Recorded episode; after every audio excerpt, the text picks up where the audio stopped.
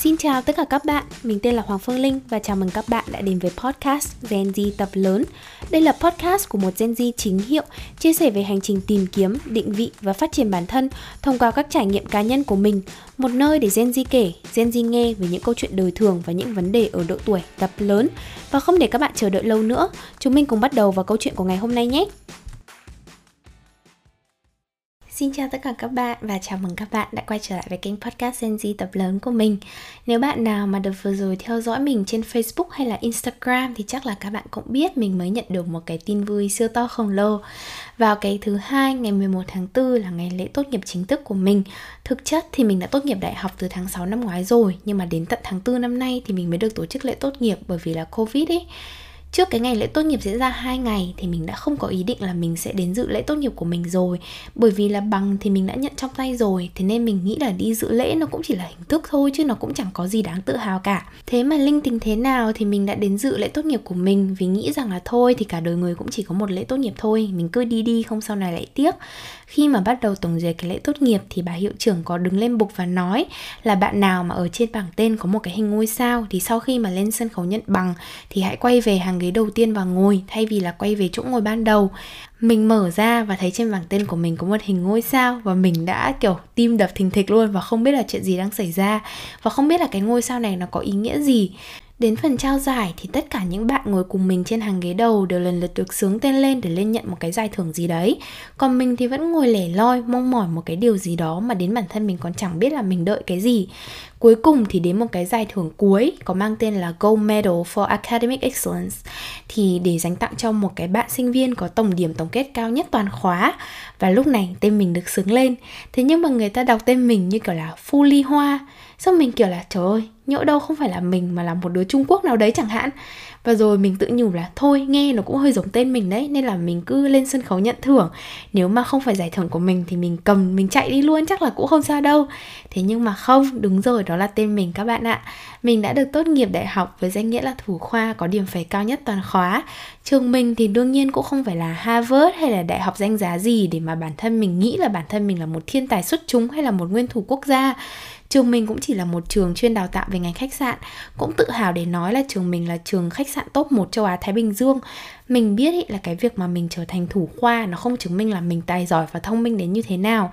Nhưng tự bản thân mình cũng hiểu được cái chức danh này nó có ý nghĩa như thế nào đối với mình và đặc biệt là mẹ mình. Bởi vì mình đi du học với danh nghĩa là một du học sinh không khá giả bố mẹ đã phải vay mượn tiền để mình có thể chinh phục được giấc mơ và bản thân mình cũng đã phải bán mặt cho đất và bán lưng cho trời để có thể kiếm tiền trang trải cuộc sống trong quá trình mình đi du học. Bởi vì là mình cũng chỉ mang chức danh là một sinh viên quốc tế và phải cạnh tranh với những bạn sinh viên bản địa những người mà họ không những có lợi thế về ngoại ngữ mà họ còn có lợi thế về tất cả các sự hỗ trợ khác từ chính phủ của nước họ. Bởi vì là mình đạt cái danh hiệu thủ khoa, sau khi đã trải qua 3 năm ở đất khách quê người, vật vã tập làm người lớn, trải qua những cái đợt khủng hoảng khác nhau, thì mình mới hiểu được rằng là mình đã làm tốt đến như thế nào.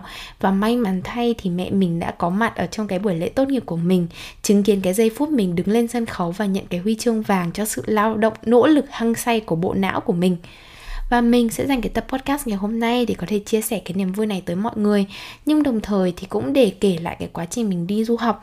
Và hy vọng rằng là các bạn trẻ là nghe cái tập podcast ngày hôm nay cũng sẽ không ngừng phấn đấu để có thể chinh phục cái ước mơ của bản thân mình, cho dù là chúng mình có thiệt thòi đến thế nào đi chăng nữa thì thật ra là mình cũng muốn nói trước là mình không muốn dành cái tập podcast này để kể lể cái sự khó khăn của mình và tìm kiếm sự thương cảm từ mọi người. Mình cũng chỉ muốn chia sẻ cái hành trình du học của mình để các bạn có được cái nhìn khác về cuộc sống du học, đặc biệt là cuộc sống du học của những bạn mà gia đình không có điều kiện. Và để những bạn nào cũng đang vật lộn về chuyện học hành và cơm áo gạo tiền thì các bạn cũng có thêm động lực để tiếp tục cái cuộc hành trình này mình đi du học thì cũng có được học bổng, nhưng mà trường mình cho sinh viên quốc tế học bổng rất là ít, nên coi như là mình đi du học tự túc đi. Cái ngày mà mình nặng nặc đòi mẹ cho đi du học thì cũng là cái ngày mà mẹ mình đi vay mượn khắp nơi để có đủ vài trăm triệu, nhét vào cái tài khoản tiết kiệm để chứng minh tài chính. Mẹ mình nói là ngày nào còn có người cho mẹ vay thì ngày đó mẹ còn lo được cho con đi du học. Biết là mình đã rất là lo lắng nên là câu sau mẹ mình nói chêm luôn là sau này con đi làm rồi trả nợ cho mẹ cũng được cô bé 17 tuổi hồi đấy thì với cái máu đi du học nước ngoài thì vẫn cứ nghĩ là cái giấc mơ du học về rồi sau này có thể kiếm tiền, giàu có để trả nợ cho mẹ. Nó nằm trong tầm tay, nó dễ như việc đi ra chợ mua vài cái bó rau thôi ấy. Và thế là mình lên đường đi du học, chưa biết là học được cái gì hay, chỉ biết là mình đã gánh một khoản nợ vào năm mình 17 tuổi. Mình sang Úc vào năm 17 tuổi khi mới hoàn thành lớp 11 ở Việt Nam nên mình đã phải học 6 tháng dự bị. Ngồi trong cái căn phòng gác mái, không có cửa sổ, mình cũng chẳng có cái quạt điện nào dưới tiết trời 36 độ thì mình mới hiểu được cảm giác đi du học nó khó khăn như thế nào. Nóng quá nhưng mà mình lại chẳng muốn bỏ tiền của bố mẹ ra để mua một cái quạt về dùng. Hồi đó thì tối nào mình cũng sẽ phải lên YouTube để cố gắng học nói và cải thiện khả năng giao tiếp của mình. Ngày nghỉ thì một phần vì nóng quá nên là mình cũng ra thư viện để ngồi và cố gắng đọc sách tiếng Anh để có thể tăng khả năng đọc hiểu. Vì hơn ai hết, mình hiểu được rằng là khả năng ngôn ngữ của mình vẫn còn rất non trẻ và mình khó có thể nào cạnh tranh được với các bạn bản địa. Sau 6 tháng học dự bị thì mình đã chính thức chương trình học đại học của mình vào năm mình 18 tuổi. Bước vào trường thì mình đã bị ngợp bởi vì là ai cũng mặc vest nhìn rất là chuyên nghiệp và tự tin. Còn mình thì vẫn mặc áo phông, quần legging và ăn nói ấp á, ấp úng. Mình tự nhủ là làm sao mà mình có thể sinh tồn và cạnh tranh được khi mà sinh viên ở đây ai cũng giao tiếp rất là lưu loát và quá là chững chạc. Còn mình thì vẫn chỉ là một đứa trẻ con thôi, bởi vì hồi đấy mình là một trong những bạn trẻ tuổi nhất ở trong cái trường đấy nhưng mà cái máu chiến của mình thì nó vẫn luôn hừng hực trong tim. Cho dù mình có tự ti và nhút nhát đến đâu, thì mình vẫn tìm hiểu tất cả các thể loại thành tích và cơ hội có ở trong trường. Và mình đặt mục tiêu cho bản thân là mình phải đạt được tất cả những thành tích đó thì mình mới chịu được sau tháng đầu tiên mình ở trường thì trôi qua khá là suôn sẻ bởi vì cái việc duy nhất của mình chỉ có đi học thôi.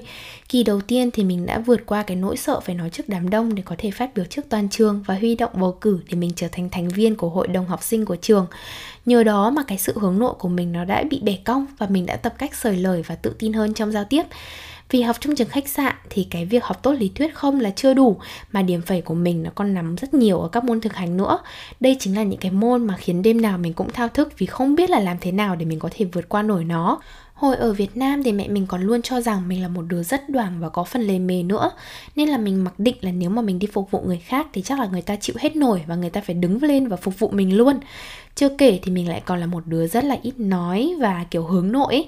Thế nên là khi mà bắt đầu học kỳ thực hành của mình thì mình đã run cầm cập nhưng mà vẫn phải cố gắng dùng hết nội lực để có thể nói nhiều và cười nhiều với mọi người. Cuối tuần nào thì mình cũng tình nguyện làm thêm ca ở trường để có thể luyện tập cái kỹ năng phục vụ ngành khách sạn của mình từ một đứa mà mình đã phải vào phòng tâm lý của trường vì quá stress về các môn thực hành, thì mình đã trở thành học sinh duy nhất đạt tất cả các điểm high distinction cho các môn thực hành và giành được phần thưởng Hospitality Professional dành cho học sinh xuất sắc nhất trong kỳ học thực hành. Đó là cái dấu ấn đầu tiên trong cái năm học đại học đầu tiên của mình. Sau cái năm đầu học đại học thì mình đã hiểu được rằng là sẽ chẳng có một ai làm tốt một thứ gì đó nếu họ không bỏ công sức vào công việc mà họ đang làm. Một khi mà người đó bỏ 200% sức lực của họ so với những người xung quanh người ta chỉ bỏ 100% công sức, thì họ chắc chắn sẽ thành công và nổi bật ngay cả khi xuất phát điểm của họ chỉ bằng con số 0. Kết thúc năm đầu đại học thì cũng là lúc mà kỳ thực tập đầu tiên của mình ập tới. Mình vốn dĩ là học ở gần Sydney nhưng mà kỳ thực tập của mình lại nằm ở Perth là cách Sydney khoảng 4 tiếng bay. Thế là cô bé 18 tuổi ngày ấy lại gói ghém hết đồ đạc và lặn lội một mình qua một thành phố mới, ổn định lại cuộc sống từ đầu. Hồi đó trong đầu mình không có một cái gì khác ngoài chữ tiền. Kỳ thực tập này nó là cái cơ hội để mình có thể kiếm tiền và trang trải học phí cho kỳ học tiếp theo. Sau 2 tuần mình ổn định cuộc sống tại thành phố mới thì mình đã thức hàng đêm để viết CV và giải khắp mọi nơi với hy vọng là mình có thể kiếm được công việc thứ hai ngoài giờ làm chính của mình. Và cuối cùng thì mình đã làm 4 công việc cùng một lúc trong suốt 6 tháng. Công việc lúc đó của mình thì cũng chẳng có gì cao sang đâu, cũng chỉ là nhân viên chạy bàn với mức lương cơ bản, đôi khi là còn dưới cả mức lương trung bình nữa. Trong suốt 6 tháng thực tập thì mình đã làm tổng cộng hơn 1.300 giờ làm, có duy nhất 4 ngày nghỉ và mình đã tiết kiệm để có thể trả đủ học phí cho một kỳ học.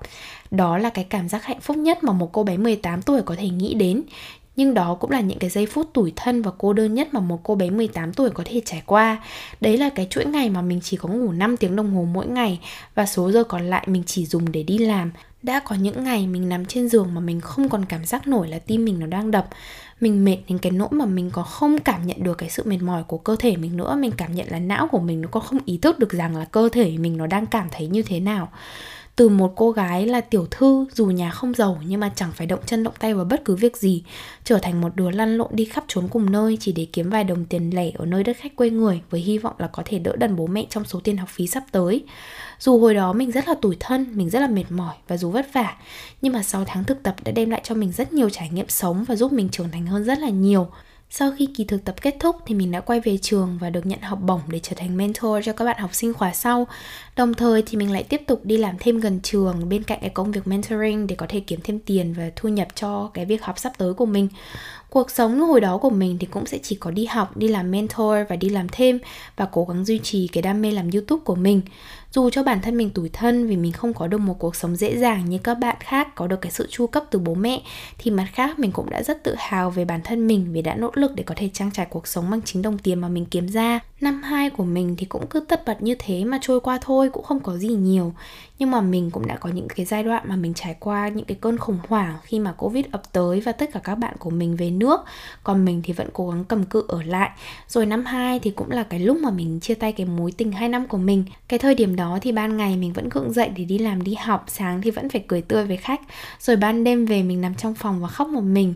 Đó là cái thời điểm mà mình thật sự biết thế nào là sự cô đơn khi không có bạn bè và người thân ở bên cạnh trong cái thời điểm mà sức khỏe về thể chất thì bị đe dọa, còn sức khỏe về tinh thần thì không được ổn định. Có thể là đi du học thì mình cũng không thiếu một cái gì cả, nhưng mà tình cảm gia đình và bạn bè luôn là thứ mà mình khao khát. Thế rồi thì năm hai của mình nó cũng trôi qua và chúng mình sẽ chuyển sang năm thứ ba. Năm thứ ba thì là cái thời điểm mà mình lại phải di chuyển môi trường sinh sống một lần nữa. Vốn dĩ là hai năm đầu mình học trên núi và campus của mình đã có tất cả mọi thứ nên mình chẳng phải lo lắng bất cứ cái gì về cuộc sống hàng ngày cả. Năm thứ ba là lúc mà mình chính thức phải chuyển xuống Sydney để học và thực tập.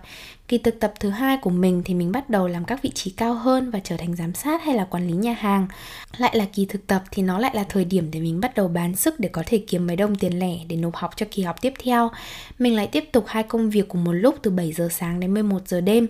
Lúc này thì mình không chỉ còn là nhân viên sách mông đến đi làm, hoàn thành nhiệm vụ rồi mình đi về, mà mình đã làm hai công việc đều là supervisor, nghĩa là mình đều mệt về thể xác và tinh thần và mình phải chịu mọi trách nhiệm xảy ra trong cái ship đấy nhân viên clock out đi về hết rồi thì mình vẫn phải cặm cụi ngồi đấy đếm tiền và làm sổ sách đến khi nào mà đếm đủ tiền cho nhà hàng thì mới được đi về mình nhớ có những đêm, cái lúc mà mọi người đã làm xong hết rồi là đã 11 rưỡi đêm rồi.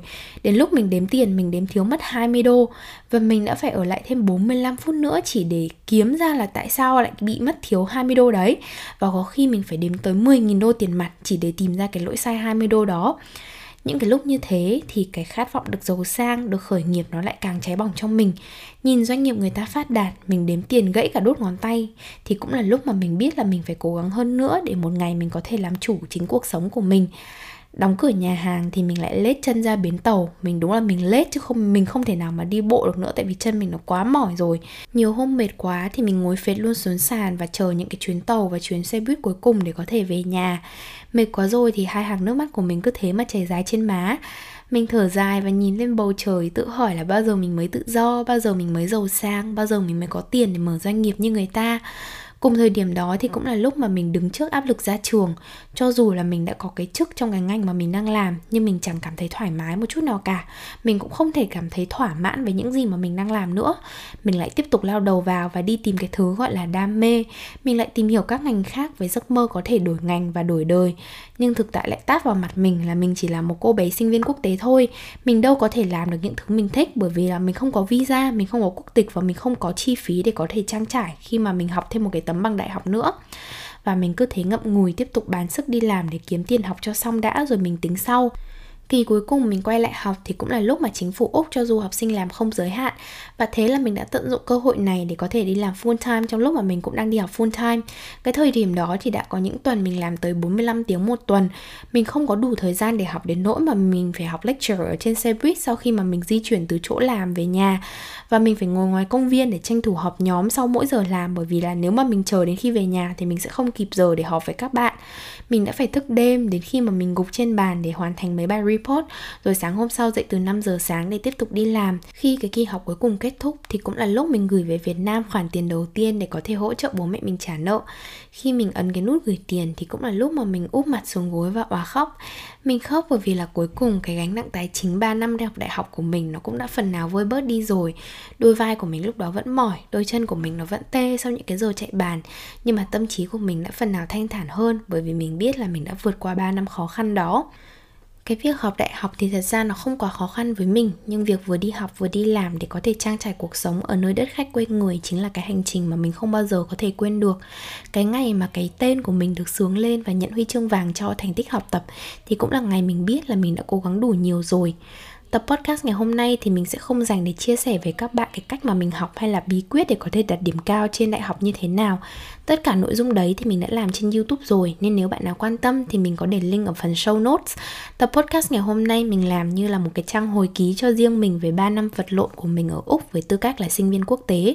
Đó là cái cuộc hành trình dù không dài nhưng nó đủ trông gai để khiến mình trưởng thành hơn. Sáng nay thì mình bước ra đường, mình lại nhìn lên bầu trời và mỉm cười vì mình đã vượt qua chuỗi ngày trông gai đó. Cũng là cái bầu trời đó mình đã từng ngước nhìn hàng đêm sau mỗi ca làm và tự hỏi bao giờ khó khăn nó mới qua đi. Và bây giờ thì mình đã có thể mỉm cười tự hào về bản thân vì đã vượt qua những khó khăn đó. Dù cuộc sống của mình bây giờ vẫn chưa sung túc, vẫn chưa thoải mái và vẫn có những đêm mình nhìn lên bầu trời và tự hỏi bao giờ mình mới hạnh phúc, nhưng phần nào thì mình đã vượt qua được cái cửa ải đầu tiên trong hành trình tập lớn. Và đó là hành trình du học 3 năm của mình tại Úc. Cảm ơn các bạn đã kiên trì ngồi lắng nghe cái tập podcast ngày hôm nay. 3 năm đại học của mình khép lại thì lại là một chặng đường mới trên hành trình tập lớn của mình, nó sẽ được mở ra. Vì thế là các bạn hãy đón chờ những tập tiếp theo trên kênh podcast của mình nhé. Bởi vì là cái cô bé Gen Z này vẫn còn nhiều tâm sự muốn chia sẻ với mọi người lắm. Và thôi thì cảm ơn mọi người một lần nữa vì đã lắng nghe podcast của mình. Xin chào và hẹn gặp lại các bạn trong những tập podcast tiếp theo trên kênh Gen Z tập lớn. Bye bye!